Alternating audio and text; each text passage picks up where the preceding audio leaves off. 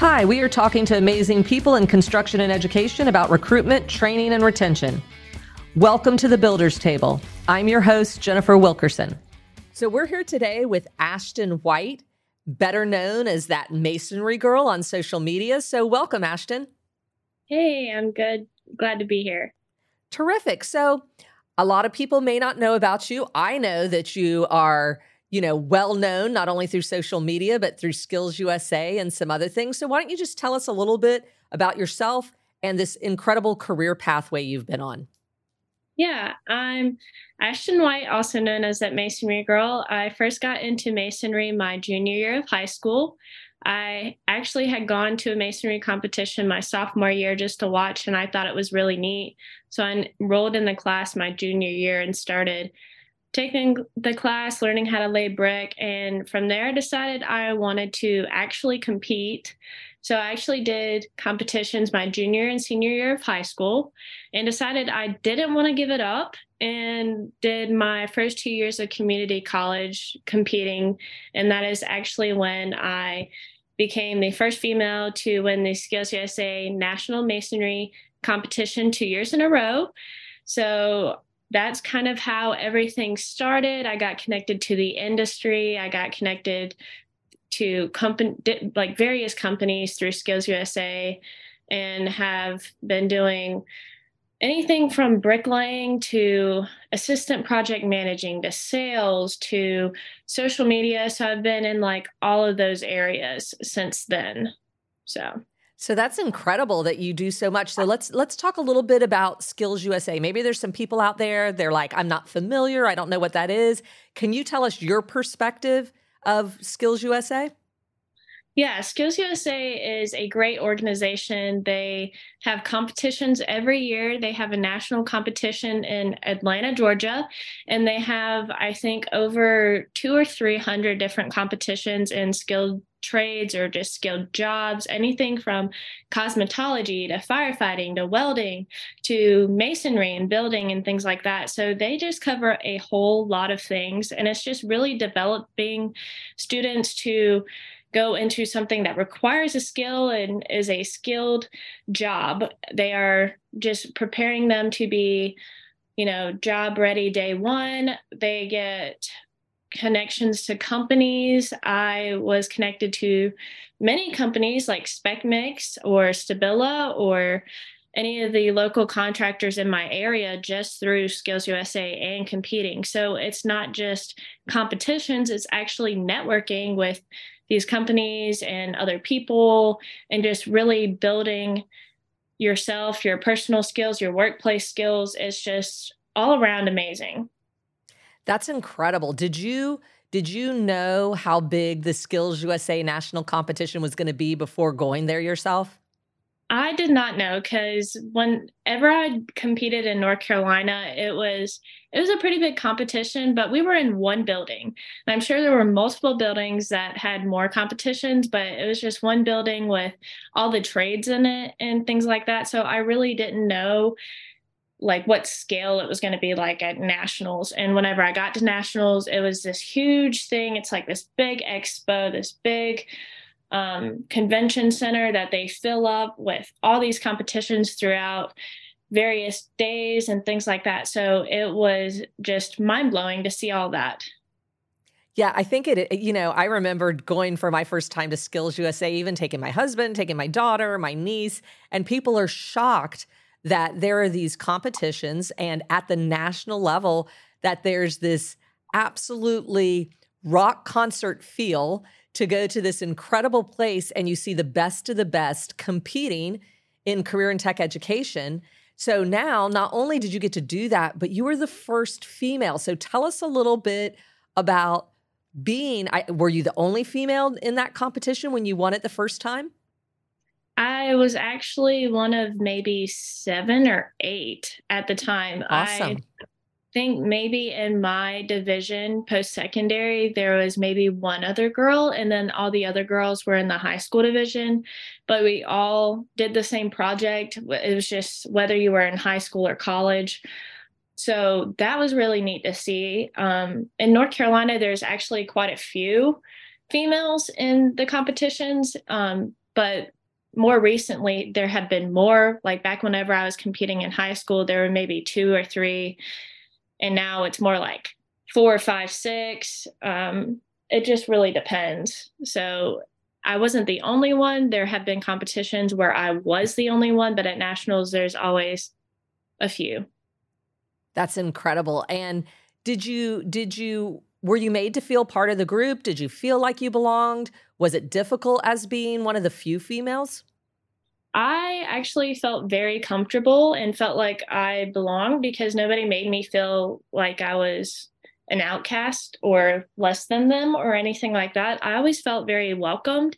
And I mean, even the Spec Mix guys, they welcome me with open arms. I feel like they did interviews with me. They said hello. They were just very friendly and all everybody was like that too. They were so excited. They were like oh my gosh you're a female. You're getting into this trade. This is amazing. You're doing great you know? So it was like they were very excited for me and that's how it's been since then. I mean there are people that you know are not really open to the fact that a woman can be in construction or in a skilled trade. So it really just depends, but I feel like I've been welcomed very, very well. And I think that's such a misconception, right? Like people think that it's not for women, that mm-hmm. construction, working in the trades, being in the trades, moving up through management and everything isn't for women, but it really is, right? And I think this is great that you're saying you felt very welcome, that people, you know, embraced you with open arms, like you said, to be a part of this group. So that must be an incredible feeling. It is. I am very thankful for that because I don't know what I would do without that or where I would be right now if I didn't have a, uh, like the open arms, like the welcoming itself. I mean, I'd probably still do it, but it just wouldn't feel as right as it does now, I'm sure. That's so fantastic. So masonry, like what what intrigued you about masonry and what has made you continue to have a passion for it? What intrigued me was that it was very hands on, very creative. I just like the aspect that you can be creative in your own way and build your own project. And it's from you, like all your knowledge of how to do it and how to build it. And everything's just very unique. Nobody's going to build the same project the same way. And, you know, you just have like, it's like an art, really. It's just awesome. There's so many things you can do with it. So I that's what got me into it and also the fact that there weren't very many females doing it. It kind of, you know, I was like, yeah, this is a challenge. I'm going to show the boys up, you know, it'd be so cool if I beat all the boys and you know, made them made them cry, not really, but you know, you know, just being competitive, I guess, and wanting to show that women could do it too, or even, you know, just getting into it and just having something that I thought was fun or cool as a hobby. You know, I didn't really think about it as a job at the time whenever I was in high school. But, you know, after I went through competitions and started talking to people in the industry, they were like, no, you can actually make a career out of this. So that's what, you know, sparked all of this. And I'm still in it now. So I love the fact that you talked about art and you talked about a challenge because I think these are some of the things people may not realize. They have preconceived ideas about what construction is. And as you said, being a mason, it's it's an art form. What are mm-hmm. some of the cool things that you've got to build? I well, one of the coolest things I got to build was at the World of Concrete. I built like a little brick throne. It was like a chair, um, which was really cool because it was just a fun little competition between me and this guy that I had actually um, known through Skills USA and the competitions. We actually competed against each other, so that was that was really neat. Just my national projects, they were awesome. Um, anything outside of that, just like doing repair jobs. I've done some repairs and things like that. Um, it's just there's so many great things you can do with that, and I want to get into doing chimneys or you know outside fireplaces and patios and things like that because that's really creative and that's really artistic and you can go in your own direction with all that. So i think that's really neat. I love that. I love that it, it this can be appealing. So there's young people out there um, there might be parents, there might be teachers listening. This is a way for us to bring more people into our industry, right? Is to explain it in a different way. Mm-hmm. Yes, I agree. And so, what would you say? Like, I mean, we talk about that. How do we change perceptions? What we do. So, can you talk a little bit about what you think as a young female doing this, competing in this, what we can do as an industry to attract more young people? I think that just getting into classrooms and talking to these students about this, and, you know, the competitions are really impactful. Just getting them involved and wanting to do this and trying it out. You never know where you might end up in this field. Just, you know, a lot of people learn by getting their hands dirty and doing hands on things, or like they're very, very visual. And that's like the people that are attracted to this industry. So I think just getting people in the know about things and going to speak to these classrooms or getting them involved in competitions is really helpful because they're actually, you know, making those connections and going out and talking to them. You never know if somebody's like, oh, I never thought of that before. And then they decide that they want to do it. Um, I mean, if you're just doing the regular, you know, posting a job or something like that is not really beneficial if you're not connecting to people or putting it out there because nobody, I mean, people in high school and stuff like that, they go to their guidance counselors. Maybe their guidance counselors don't know about trades or something like that. They're not going to learn that from them. They're going to learn it from the people in the field and them coming to talk to them and things like that, just interacting with them. So I think, you know, getting out there and doing those things is really beneficial. Yeah, I think that's a great point. I think it's a awesome for contractors that are listening. You know, just go out and talk at your local school, tell them what it is, because we can't break down those barriers if we don't get out there and tell the real picture of construction. So yes. I, I love that. Who were some of your mentors? Were there people that played a role in you continuing with masonry and choosing masonry in the first place? Yeah, my instructor, Rodney Harrington, he was very, you know, helpful and you know, just pushed me to do my best. And, you know, whenever I graduated high school, I was like, I really don't know what I'm going to do. And he pointed me in the right direction to go talk to a contractor and see what the opportunities were for me at, you know, this company, Gates Construction. They are amazing. They have been so supportive of me and everything that I do. And Rodney has as well. I mean, there's just so many people that have really supported me and helped me. Like the guys at SpecMix, they have, you know, just gone above and beyond just to help me and make a place for me that I just feel so comfortable with. So I think that all three of those and even more like North Carolina Masonry Contractors Association, Ryan Shaver, he's been awesome. He's helped me so much. So, yeah, those guys. And they've just been amazing. Yeah, I think that's incredible. The role, I, you know, and people don't always know the role they're playing. You make a really good point. A contractor that may not think they're making a difference simply by going into that classroom, by supporting the local teachers that are teaching that, it is a connection and an opportunity for us to talk about our industry. Mm-hmm. It really is. So, SpecMix, this is really interesting. So, let's talk a little bit about what you're doing now. So, you're doing some really cool social media stuff, and you even mentioned World of Concrete before. So, tell us a little bit about all of that.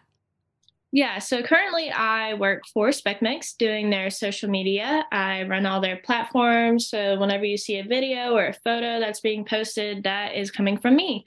Um, so it's just awesome because I, you know, get to work remote and work for them and promote them and find a new way to interact with people and get them, you know, people coming to their website or their um, Instagram or Facebook or whatever the case may be. So it's been really cool.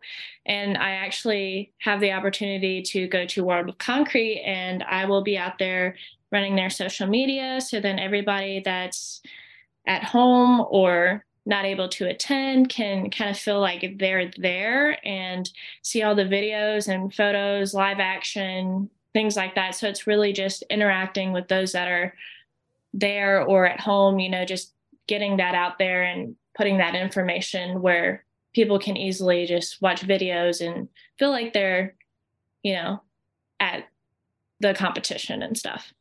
Yeah, and tell us a little bit like someone might be out there, they're like, World of Concrete, what is that? I didn't even know there was a such thing.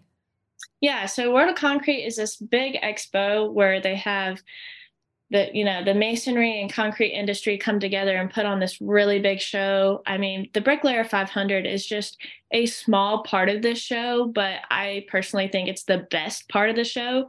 It's outside. They have the masonry competitions. They have the bricklayer 500 the fastest trowel on the block. They have the masonry skills challenge. And it's all these masonry contractors and you know bricklayers that come come in and they compete. They have, you know, who can lay the most brick in an hour. So that's what they're trying to do in the Bricklayer 500, or who can lay the most block in 20 minutes for the fastest trowel. And then the skills competition with MCAA is it's kind of like the stuff that I did with Skills USA, where they get a plan and they have to build that plan in a like three hour time range. So it's just a lot of really cool stuff. And you have all of these exhibitors that come and show off their tools or their, you know, their company, just what they do and things like that. So it's just a, a trade show for all the people that are in the masonry and concrete industry that just love that stuff. So, yeah, I think that's incredible. And it is, do you recall the dates off the top of your head? I believe it is January 16th through the 20th. That's awesome. And, in, and is it in Las Vegas? It is in Las Vegas at the Las Vegas Convention Center. That's great. I, I, just think it's so cool because I think people don't realize that our industry does so many neat things like this. You've talked about competitions. Um, we've ha- we had a young uh, guy on earlier in the season, you know, talking about the competition he did with ABC and at the National Craft Championships. And I think it's so cool because I think our industry does um, really want to highlight and give people the opportunity to show off their skills. And that's such a positive thing. It really is because there's so many people that don't know that the trades are out there or don't know that competitions are a thing. And competitions are a way to get people seeing what sort of a glimpse into the masonry industry or any of these industries that you know it's very hands on and they get to be creative in their own way and build things. So it's just a way to get people involved and knowing what goes on and kind of like just all the aspects of it. So it's really neat. Yeah and i think these you know at, at a much smaller scale of course i think little competitions like that if they're if a contractor has the opportunity to go to a career fair or to go somewhere if they would have little competitions that bring young people over, students over to do something that's in that trade, it would give them a picture. These students that don't know what construction, they didn't know what masonry is, but if you come up with something for the students to come over, it might trigger someone like you that's like, I'm really interested in this. I mm-hmm. I love the artistry of it. Yes. Instead of, you know, like career fairs, just going and talking to companies and not actually seeing what they do. Um, I think the competitions just bring a whole new aspect into it by actually getting these students involved and seeing what the industry is like and talking to these companies and just learning about the trades. I think it's just amazing. I do too. I think it's incredible. And I'm so glad that, you know, you found your way into masonry and into Skills USA and all of that. What age should we start talking to young people, do you think, about the construction industry and the opportunities?